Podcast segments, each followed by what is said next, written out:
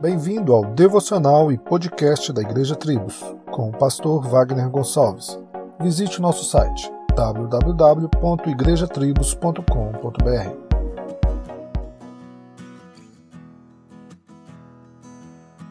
Piper falando sobre o grande exemplo de oração que temos na Bíblia, além de Jesus, é claro, o profeta Daniel nos relata que naquela oração de 21 dias não foi por acaso que o mensageiro disse que sua luta com o príncipe da Pérsia durou exatamente a mesma quantidade de tempo que o jejum e a oração do profeta. A razão para isso é que a guerra no reino espiritual estava sendo travada em um sentido real por Daniel no reino da oração. E assim também deve ser nossas vidas de oração. Mas o ponto é este: a oração de Daniel não era sobre anjos e provavelmente o nosso também não deveria ser. Devemos lutar em oração e jejum pelas coisas que sabemos ser a vontade de Deus em nossas vidas, nossas famílias, nossa igreja, nossa cidade e nosso mundo. Mas em geral, devemos provavelmente deixar para Deus como ele usará os anjos para realizar o seu trabalho. Se Deus nos mostrar mais, nós o usaremos. Mas a essência da questão